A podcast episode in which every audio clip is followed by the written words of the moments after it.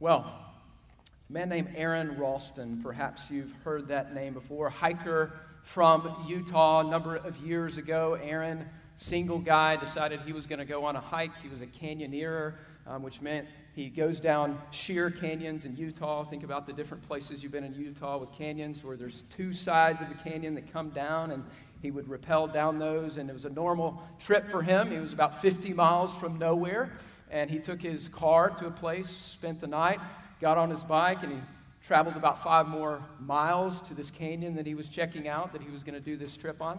And so he comes to the canyon and he rappels down, and his foot um, catches a boulder a really big boulder he thought was stable, and the boulder began to move as he went down it, and the boulder didn't collapse on him, but colla- collapsed on his arm, an 800 pound boulder on his hand. And really, at that point, he had in his mind three options.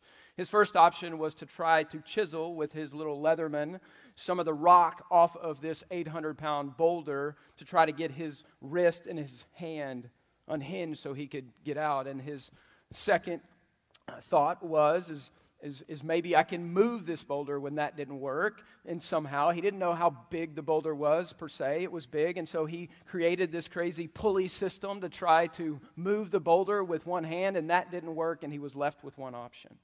And he looked at his hand and he thought, the only way that I have any chance of surviving is to cut off my arm. Perhaps you know Aron's story now movie 127 Hours. He wrote a book called Between a Rock and a Hard Spot, a hard place. The man cut, amputated his arm off after six days. And then he rappelled down 60 more meters, walked six miles until he came into contact with a family, which was a mile from his bike, and got him to safety. It's amazing. It's unbelievable what people will do to merely live, isn't it? You know the survival instinct, perhaps that's come to you when I was five years old. Uh, my parents took me to swim lessons. See, when you, when you grow up in a small town and it's like the 80s, there's not like mommy and me swim club to teach your kids how to swim when they're really little. Um, so once a year in the summer at the local pool, uh, there was swim lessons. So I'm five and I don't know how to swim, and my family really enjoys going to the lake. So my dad, especially, is like, we got to get this kid some lessons so he can swim. And so at age five, I go, I get an earache. So I make it like a day before I have an earache. So the next summer, this is how it rolled. Uh, the next summer, I go back to swim lessons, and the same thing happens. And, and, and my parents are like, okay, so he's like almost seven, and we go to the lake on the weekends a lot, and we go to Inks Lake, grew up in the hill country, and there's this great cove. And so my dad tried to teach me how to swim. But when water was above my head, I, I, still freaked out. I had this mental block. Like I could paddle and I could come up out of the water, but I had this mental block. And so one day we're in the middle of the lake, and my mom's on board, which was a mistake by my dad. My mom's on board, and I'm about, I can slalom, but I can't swim, you know. And so I'm eight years old, and my dad just grabs me in the middle of Inks Lake, over by the bridge, if you've ever been over there, and he just throws me in the lake, y'all. I don't. I, I haven't gone to counseling for this. Yeah, but like he throws me in the lake, and survival instinct shows up, and I figure out how to swim. Didn't need a swim lesson after that. I was good, and my mom was yelling at him. But survival instinct, things that you don't think you can do that you can pull off. We all have it to some degree or another. We all want to survive. And yet, the real question I think is in life is not do we want to survive, it's what are we living for? Have you ever thought about that? Question? What am I really living for? And what am I really, what's really worth dying for? And is there anything in life that's both worth living and dying for? The Apostle Paul gives us the answer to those questions today in the book of Philippians. He's chained in prison in a Roman cell, but he's going to give us the answer to a life worth living and a death worth dying. Turn with me to Philippians chapter 1, and we'll be in verses 20 through 30, page 980 on the Bible on the end of your row. You might need it. This morning the words will be up here, but open your, open your Bible to Philippians chapter 1. And we know in the book of Philippians so far, we've seen Paul's encouragement to this Philippian church who's been faithful. There's this little church that started with the gospel spreading to um, an Asian wealthy lady And God opened her heart to believe. A little slave girl from Philippi and a Roman soldier. Think about the power of the gospel in that. And he encourages them by remembering that. And um, it's probably the only epistle that we see where there's really not a correction. He's thanking them for the financial gift that, that they gave him and brought to him. And he writes a letter back of encouragement to them. And yet he shares some things about his situation. See, Paul was between a rock and a hard spot. He was between the rock and the hard spot of not knowing what was coming next. He was waiting to see what Caesar would say, and the courts would say, is he going to live or is he going to die? You ever been in a place where you had to go to the doctor and the doctor was going to run some tests, and those tests were serious, but you had to wait a week or two to get to the results of that? Do I have cancer? Do I have this thing or that thing? And what do you do in that circumstance? You start playing that out, don't you? You start playing out, okay, if I don't have cancer, my life might look like this. If I do, it's going to look like this. And this is what's happening in Paul's head. There's an emotional dilemma that he has in this text where he's contemplating outcomes. What depending on what happens, here's how I'm thinking. And he shared the, those thoughts as an encouragement to the Philippians today. So he's going to be real open and honest. He's awaiting this. And so, really, this text is going to answer the question what's a life worth living and a death worth dying from a guy who was there? And we know the answer to a life worth living, I think, most of us, and a death worth dying where there is gain. I think we know the answer to that, but what in the world does that look like? And that's what Paul's going to unpack as an encouragement to the Philippians this morning. So let me read verses 20 to 23. Let me start actually in verse 19 verse 19 through 30. Follow along with me there. Yes, I will rejoice, for I know that through your prayers, Philippians, and the help of the Spirit of Christ Jesus, that will turn out for my deliverance. And it is my eager, verse 20, my eager expectation and hope that I will not be at all be ashamed, but that with full courage, now and always, Christ will be honored in my body, whether by life or by death. And here's your life verse For for to me, to live and to die is gain. If I am to live on in the flesh, it means fruitful labor for me. Yet which, I, which shall I choose? I can't tell. I'm hard pressed between the two. My desire is to depart and be with Christ, for that is far better. But to remain in the flesh, in my body, is more necessary on your account. Convinced of this, I know that I will remain and continue with you all for the progress and joy in the faith, so that in me you may have ample cause to glory in Christ Jesus because of my coming to you again. Verse 27. Only let your manner of life be worthy of the gospel of Christ, so that whether I come and see you or I'm absent, I may hear of you that you are standing firm in one spirit, with one mind, striving side by side for the faith of the gospel and not frightened in anything by your opponents. This is a clear sign to them of, your, of their destruction, but of you, your salvation, and that is from God. For it has been granted to you that for the sake of Christ, you should not only believe in him, but also suffer for his sake. Engaged in the same conflict that you saw I had, and now hear that I still have as well. Let's look at the couple, first couple of verses there. Verse 21 is the coffee cup verse, at least the first part, right? And the last part is kind of the tombstone part of the, verse. To live is Christ and to die his gain. He's built up to this place in verse 21. Look at it in verse 19 and 20. So, whether he lives or dies in his situation, to live is Christ and to die is gain. I love Paul's perspective. He's like, hey, they can they can put me in prison, I'm still going to advance the gospel. They can make me suffer, and the gospel's still going to advance. I can die, and you know what? My testimony will live on, and I'll be with Jesus. That's his perspective in verse 21. To live is Christ, and to die is gain. And the way he would do that, the way he would walk through that, verse 19, is from the help of the prayers of the saints. And so he's saying, It's important for you. It's important for you, church, to continue to pray for me where I'm at. I need your prayers to, to remain strong to have this perspective no matter what happens to me. I need the Spirit of God in verse 19, okay, to live for Christ in that way. I need the work of the Spirit in my life, and I need to rely on the promise that no matter if I live or whether I die, that it's still gain because I know Christ. This is his perspective. So, your first point is this we live for Jesus. We live for Jesus. That Christ, in verse 20, it said that Christ will be honored or literally magnified. We just sang about it, magnifying Christ in our life. When I think about honing in on stuff, when I think about magnification, I think about, you remember the example of Peter where Jesus is out on the water, and you know, Peter, he's bold, so he comes out on the water with him. And what happens when he's looking at Jesus, when he's honed in and magnified his lens, the way he's looking on Jesus, he stays on the water. And then when he looks away to the winds and the waves, he begins to sink. When we fix our eyes on Jesus, we magnify it. And I, an example of that, as, as I think about life, um, I play golf, and on the course that I play, number two, it's a long par four. Um, and when I bring people to play with me, I always watch them on number two. I watch them on number two because if you're going down two fairway and you get closer to the green, you see all this water on your left.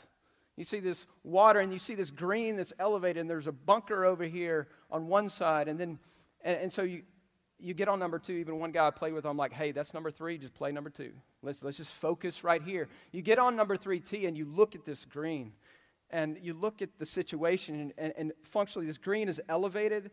It's got railroad ties all around the front of it. If you're not a golfer, I'm sorry. I'll get to a different, better illustration later.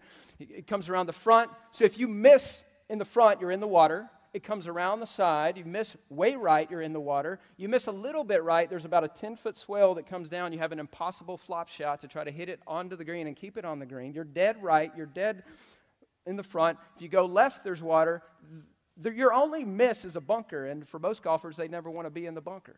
And so I have this thing. If you're a hunter, you know Bushnell, right? So you've got um, these binoculars, but they make binoculars for golfers too, and they're really expensive. Um, I got mine for free. I got mine for free. Um, and so what you do is you, you get your number, so you, you can tell how far you are from the green. You know what I do on that hole, especially on that hole? Aim small, miss small, man. I'm aiming at the middle of that green. I'm magnifying that lens to where I get the number, not even to the pin, but to the middle of the green from where, I, where the tee box is, because I'm ho- I have to be honed in on where I want to hit it, not all the trouble that's all around that green. And life is a lot like that, isn't it? There's all kinds of distractions, there's all kinds of trouble all around. And for the Christian, and you think about Paul here, you think about your own life. For the Christian, we have to magnify, hone in on Christ because there's plenty of things in life that will push our attention elsewhere. And some of those things are good things. When good things become bad things is when they become ruling things. That's what we said last week. But also, there's the distractions of life that we have, that are hurts that we have with people or situations. And when we hone in on that and we let those things snowball in our life, and we come home from work day after day, frustrated and frustrated and frustrated. You're just honing in on the trouble. What you need to do is hone in on Christ to magnify Him in your life. So that's what we see. So, what are you magnifying, C3? What are we magnifying each day we come home? Magnify Christ. One of the easiest ways I think Satan um, pursues these things in our lives is probably different than the first century. I think Clearly, in the first century, as we teach through epistles, what you see is persecution. You see suffering, and it's right in front of them. And we live in a very insulated place. We live in Montgomery County. And I know things are crazy in our world, but we're pretty far. When you read the New Testament, I, I feel kind of distant from their reality. And I think one of the tools that Satan uses, he used that tool then of suffering and persecution and sure, there's some of that here, but I think one of the greatest tools Satan uses in our life is not persecution, but it's distraction. I mean, we live in relative comfort and ease, and so it's often the good things that distract us from the best things, even good gifts that God gives us. So, distraction. Listen, this is Paul's thesis to live is Christ, to die is gain. You know, what, but, but here's, here's the next question. I've, this is kind of a generic statement that I've given you. Hey, just live for Christ, magnify Christ. But what in the world does that look like? You, Pastor, you got to help me a little more understand what, what that looks like in my life. This is, you know, a paintbrush of something, but give me more details, and that's what Paul's about to do. He's going to give us more details as what does it look like to magnify Christ? What does it look like to live for Christ? And this is what he does next. So, your next point is this we not only live for Jesus, here's what it looks like we labor for Jesus. We labor for Jesus. Look at it in verse 22. If I am to live in the flesh, that means just the body, I'm going to live on or am I going to die? That means, what's the next phrase? Fruitful labor. It means fruitful labor for me. And so to live for Christ means that we labor and we look for God to, work fruit in us and work fruit in others. Look at, though, the purpose for Paul. It wasn't for himself. Do you see that in verse, skip to 24? We'll come back to 23. But to remain in the flesh is more necessary for me? No. What does it say? For your account. It's more necessary for me to stay on your account.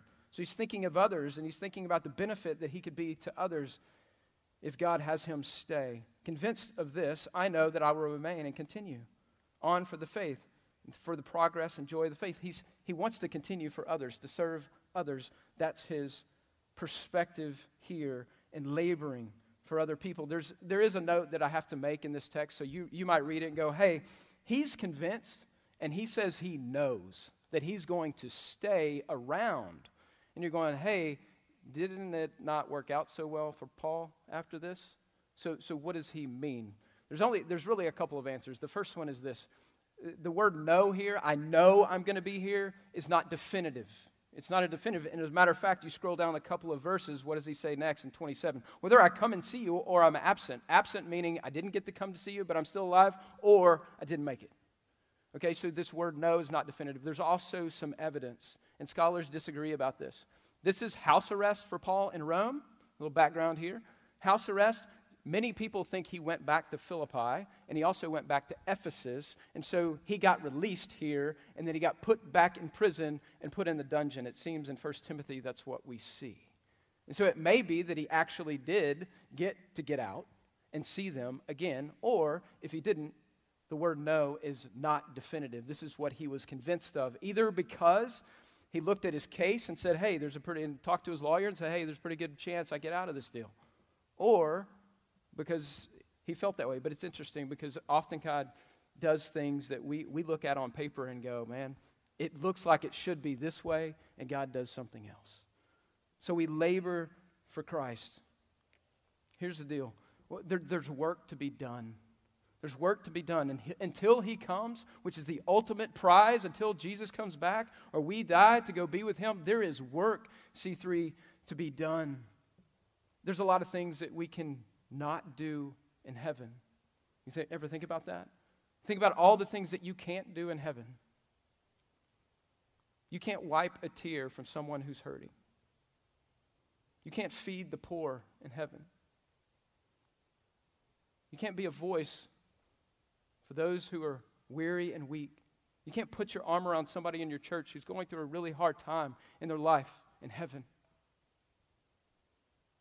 You can't disciple people in heaven. You can't encourage the body in heaven. You can't share the gospel in heaven.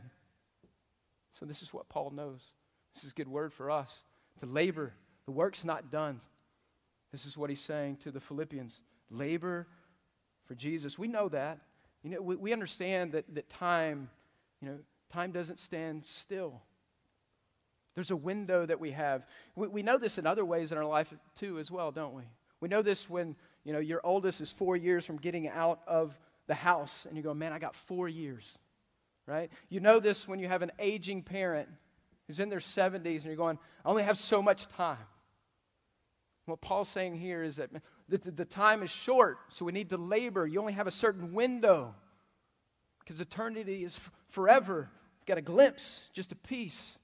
So labor, work. You know, I don't know about you, but this last year is in, in different ways and different ways. The, the, the guys call it the COVID no. like, I could do this, but it's kind of the COVID deal. Like, we're not going to do that. It's easy to say no. It's easier to say no. But when you look at life in the kingdom of God and go, man, I've got this much time, I'm going to labor with my church. That's what he's saying to the Philippians. I'm going to labor for the kingdom. What a great opportunity I have in, in places where people are wondering about things like life and death to be able to live for Christ and do that together. So we labor for Christ. It also looks like, verse 27 and 28, turn your attention there. It looks like a church's testimony of integrity toward the world and in the world. Look at it there, verse 27 and 28.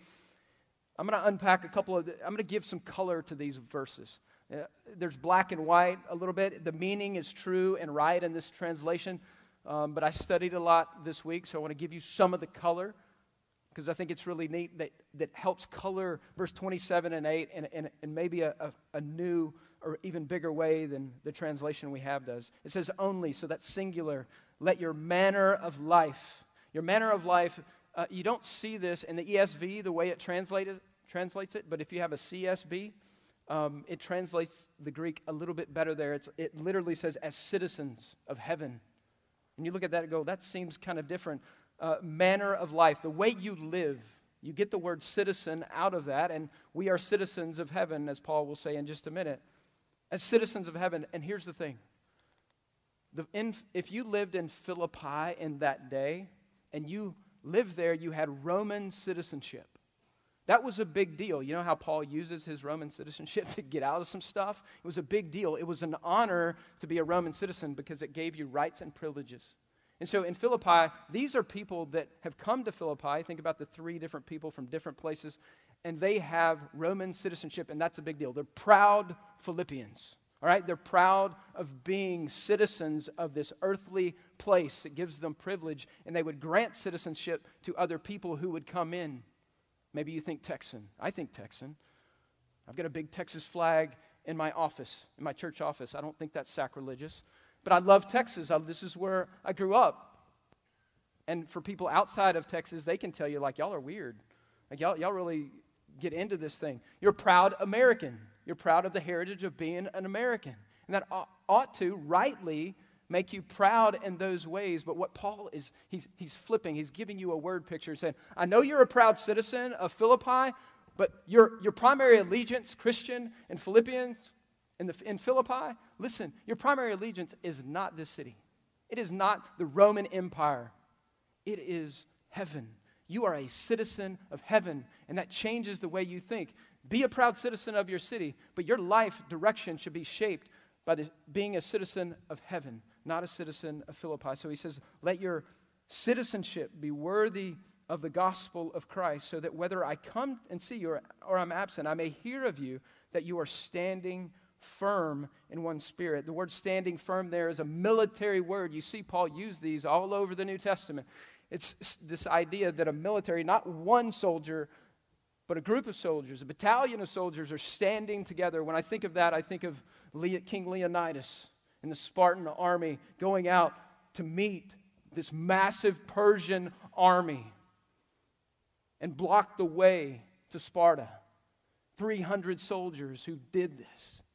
That's what he's saying. Stand together as believers, as citizens of heaven, as Christians. We ought to stand together. There's an implication of unity in standing together as Christians here. And then you see the next phrase with one spirit, with one mind, striving side by side. He uses so he uses a military term and then he uses an athletic term. You see him do that in a number of places. 2 Timothy chapter 2, he uses uh, the soldier, he uses the athlete, he uses the farmer, and he does it at least two of those here He uses the athlete, but would you think as an athlete, if you played on a like a golf team, you're, a, you're an individual kind of sport guy. He's not thinking of that. He's thinking about side by side. He's thinking about like a football team where we work together as the body of Christ in unity. And I can't help but think um, there's a movie called Remember the Titans, old movie. You have segregated country. And, and when segregation was happening, they were putting, when, when the end of segregation happened, they put schools together, the black school and the white school, and they brought them together. And they brought things like football teams together. And that was trouble. When you take two segregated schools, white and black, and bring them together. And this movie, movie chronicles a true story. They took some liberty in the movie, but it chronicles a true story of a high school football team in Virginia. And they have all kinds of mess going on when they put those two teams together. And Denzel Washington is a black coach, and I can't remember the, the white coach's name. And they're trying to figure this out. And they go to training camp, and they're having all kinds of trouble with these black kids and white kids coming together on a team to play a team sport. And he gets them up at 3 a.m. one morning, and they run. And they run in Virginia to this field. And this field has gravestones all over it in the dew of the morning. And he says to these young men, Do you know where we are? This is Gettysburg. 50,000 so- soldiers died right here, not much older than you, because of hatred. Unless we come together, we're going to end up hating. See, the body of Christ comes together. There's a lot of differences that we have, even in this room, in the body of Christ. The way we think about a lot of different things. But how do they come together? They come together for the gospel. That's what he says. Standing firm just to stand firm? No. In the spirit. Striving side by side? Just to do it? No. For the faith, for the gospel. That we're together for the gospel. Even with differences about what we think about mask, what we think about politics, or how we deal with different things in this world. The gospel's bigger than that. So coming together. So we are lights for Jesus together, can I tell you that that kind of unity and integrity that brings a church together, that we're lights together, that we're the city set on a hill, for a looking world, that's an apologetic. To see the church together.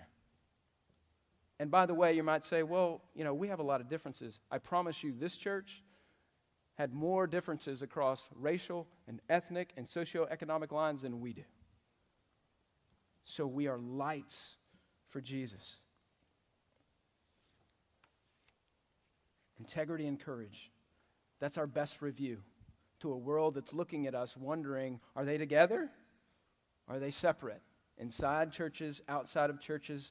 The book of Titus tells us this that it's our job to adorn the gospel of Christ to an unbelieving world, to adorn it. I mean, the, the, cross is an offense but if we can't be united together, I mean, you think about this as when you go to a new city or a new place, or maybe down the road. I know when I got here, we're going, okay, where are we going to go eat? So what do we do? We got on Yelp, right? We got on Yelp and we said, okay, what are the good places to eat? We asked people, what are the good places to eat? And if there were a lot of bad reviews, we, we wouldn't go there. And so as it relates to the world that we live in, you know, a bad review turns off prospective buyers in this world, just like you going out to eat or me going out to eat. So, what's our testimony? What's our testimony? I can imagine back in that day, you know, Paul saying, Man, it's really, it's really neat if he lived in this day, back to that day. It's really neat because when they post on social media or they tweet, man, it's all about the gospel and in ways where the church can be united. I wonder what that looks like in our lives. To see the gospel is more important. More important than the things that surely can divide us. I wonder what the review on my life looks like for somebody who doesn't know Jesus, my neighbor who's looking at me. I wonder what the review on our church is. What are our customer reviews? So we want to be lights. We want to be luminaries for the world around us. What does it look like to live for Jesus? It means to labor for Him, to be lights for Him. There's one more or two more. Hang with me. We'll get there. No football on this week. Next week. I'll keep it short next week. We last for Jesus. Look at verse 29 and 30. We last for Jesus. Yes, iteration is happening today. Alliteration is happening today. It's not normal for me, but it worked in this text. So, verse 29 and 30 it, For it's been granted to you that for the sake of Christ you should not only believe in him, but suffer for him. So, listen, it's granted. This is the idea. So, this is the idea that you get um, for grace. It's been graced to you, if you want to be literal about it. It's been graced, look at it. It's been graced to you. That's a stronger message. Not only to believe in the gospel, because that's what happened, right? That God opened your heart and you responded with gifts of faith and repentance, and you came to faith because He drew you to Himself, not because you're so smart and so great, but because He loves you and drew you to Himself. So it's by grace that you've been saved, through faith, right? We understand that. We celebrate that. I'll celebrate that. We celebrate that when we sing. So we're excited about being granted salvation by His grace. Are we? But look at the next part. This is harder, right? You should not only believe in him, it's grace to you that you should not only believe for him, but also suffer for him. Are you telling me that Paul's saying that suffering is a grace? That's what he's saying. How's that? Sell me on that. How is my suffering a grace? Well, you can look at his life, and he's, he's gone through it and he's saying it. But before we get there, I, I feel like in this text there was something that I look at. And I think about the grace. There's, there's really two things grace, and, and one being suffering. Man, he was in chains, he was canceled. You think about your life and the, and the suffering and the hardship that you have. How do you see that as a grace? Here's, here's the idea. Man, we, we tend not to learn dependence upon God unless we have junk that happens in our life. That's true in my life. Unless hard things happen, it, it's often true in my own life that I'm less dependent upon the Lord, so He uses it. We tend to grow best when we have to go through something, according to James. And God can even use our suffering for His glory and our good, even though we would never pick it. I would never pick some of the things that God's put on my plate, would you? But He uses it. He ordains it and uses it. There's a guy named, a pastor named Levi Lusko. Have you ever heard that name? Uh, pretty well known preacher, a little different persuasion, but a preacher of the gospel. And about six years ago, his eight year old daughter, who has asthma, died. Asthma attack, and she died. And he was there. What did you think about processing the death of an eight year old? Your eight year old that you love. Going through the process of that and his wife found a picture of their little girl a few months later. And it was a picture of her, you could see, in the back seat, sticking her head out the window, taken from the back seat. And so you could also see the mirror just outside the driver's seat that says, that says, objects in mirror are closer than they appear. And Levi Lusko goes on to talk about how she doesn't feel near. She doesn't feel near at all. And how hard it's been. And he's talking to his congregation about this. But she is. She's in heaven with Jesus, and he wrote this book called Lion to help people deal with grief the way he's had to deal with grief. And he says this It's an honor to be entrusted with pain. It's an honor to be entrusted with pain that God might use in my life. See, Paul is trying to communicate the same kind of thing to his audience. You're going to go through some mess, like I've gone through some mess. But even in it, Christ can be magnified, whether you live or whether you die. See, He's with you. You're not alone. He chisels away at what's undone in our lives. So to live is Christ. We need to last for Christ. We need to be lights for Christ. We need to labor for Him. But what about this whole verse 21 dying is gain thing? To live as Christ sounds really good, but to die is gain. Let's walk through that. The last point here from verse 21 and 23 is we long for Christ. We long for Jesus. It's, it's good and well living for Christ today to long for Jesus. There's things that we can't do in heaven, but is right and good to say, Lord Jesus, come quickly. I'm ready for that. Do you see it there in verse 23? In verse 23, this is what he says I am hard pressed between the two. For my desire is to depart and be with Christ. Listen, he didn't have a choice. It wasn't his choice. He wasn't making the choice to depart. That was to the courts and providentially with God. So he's not contemplating, hey, I'm going to choose myself to die and take my own life. He's not saying that. He's saying, with these different obstacles, here's what's good about it if I don't make it. I'm hard pressed between the two ribeye or filet. My desire is to depart and be with Christ, for that's far better. See, heaven isn't a consolation prize. You know, often we treat heaven like a consolation prize because really the, the main prize is living now because that's the only thing we know. It's the only thing we know. The, but heaven is not a consolation prize, it's the grand prize. And he's saying ultimately it's better. It's better. It's not the silver medal, it's the ultimate prize. And I think we know this in our heads that it, it, it's, it's the best prize. But we often treat it like the consolation prize, don't we? And this idea of departing, it's a really neat phrase. I got I to unpack it a little bit for you. The, the use of this word, depart. It's when a slave releases, or a slave is released from, its, from their master, or a prisoner is set free from prison or a tent is taken down, like breaking camp when you go camping. Or last, it's like a ship leaving the harbor. Leaving the harbor. The moorings come off and the ship leaves. And I went on this cruise a couple years ago. I really, I, I really enjoyed it. Left out of Galveston, ever been on a cruise? Some people love it. Some people don't like it at all. Went on this cruise and in the late afternoon, kicked off Soon after, went to bed, woke up in the morning. Beautiful, beautiful, beautiful seas. Hung out at Cozumel, pretty cool place. Enjoyed the cruise. And oftentimes, what we do is, is, is we treat death like it's just the coffin as well, don't we? We treat it like it's just the coffin, but what, what it really is, it's, it's like getting, if you know Jesus, it's like getting on the boat and going to the celestial city. And there's no more tears, there's no more sin.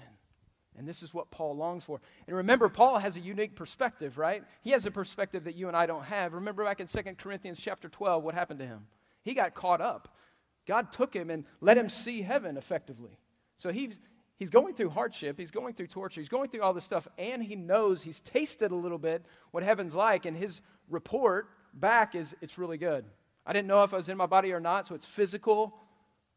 I can't even tell you all the things about it. It's so grand. And so he's saying it's better. It's better ultimately to be there. C.S. Lewis said that death is the most democratic thing on the planet. We all die, we can't escape it, even if we try to avoid it. So until then, until that day when God calls us home by His choosing, not ours. Until that day, we labor for Him. We're lights for Him. We last for Him. And we long for that day as Christians. That is good and right. So let me ask you a question.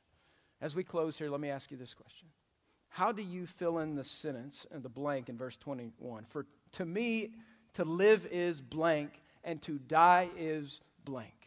How do you fill that question in, that sentence in? You know, I put cheap substitutes into the first part all the time, functionally. To live, think about it. I want you to think about this. To, let's say I put to live is money. What does to die mean? To be broke, right? To live is pleasure or power or comfort or even family. If I put that in, to live is any of those things, those temporal things. To die is what? It's the loss of those things. The only blank that works to where death is gain is Christ. If to live is Christ, then the only thing that you can put in there, dying is gain because he's there. He's resurrected from the dead, and he's sitting at the right hand of the Father. And he says that if you believe in him, that you won't perish but have everlasting life. The only thing you can put in that blank is Christ to make death have any meaning. One guy said it this way Death brings you, either brings you to your treasure or it takes you from your treasure. Which is it? It's a question for us, and if you're here and you don't know Christ, this is really could be great news. Could be great news for you to consider that Christ said, I am the way, I am the truth, and I am the life. No man comes to the Father except through me. So, as believers in Christ, to live is Christ. We labor for Him, we last for Him, we're lights for Him. And to die means, as a believer in Christ, think about how awesome this is. Even to die is gain. It's a win win situation. You can double down on that life bet. Your takeaway today is this if you know knowing Christ makes life worth living, and death worth dying. Let me pray. And as I pray, um, I want to pray this prayer from a fifth century evangelist to Ireland, a man who was born in England, who was sold as a slave to Ireland when he was 16. He went back to England, and then he came to Christ, and he went back to Ireland to be a missionary. You might know him as St. Patrick. St. Patrick said this. This will be our closing prayer before communion. Father, as I rise today, may the strength of God pilot us, the power of God uphold us, the wisdom of God guide us. May the eye of God look before us, the ear of God hear us, the word of God speak for us. May the hand of God protect us, the way of God lie before us, the shield of God defend us, the host of God save us. I pray this over you. May Christ shield us today. Christ with us, Christ before us, Christ behind us, Christ in us, Christ beneath us, Christ above us.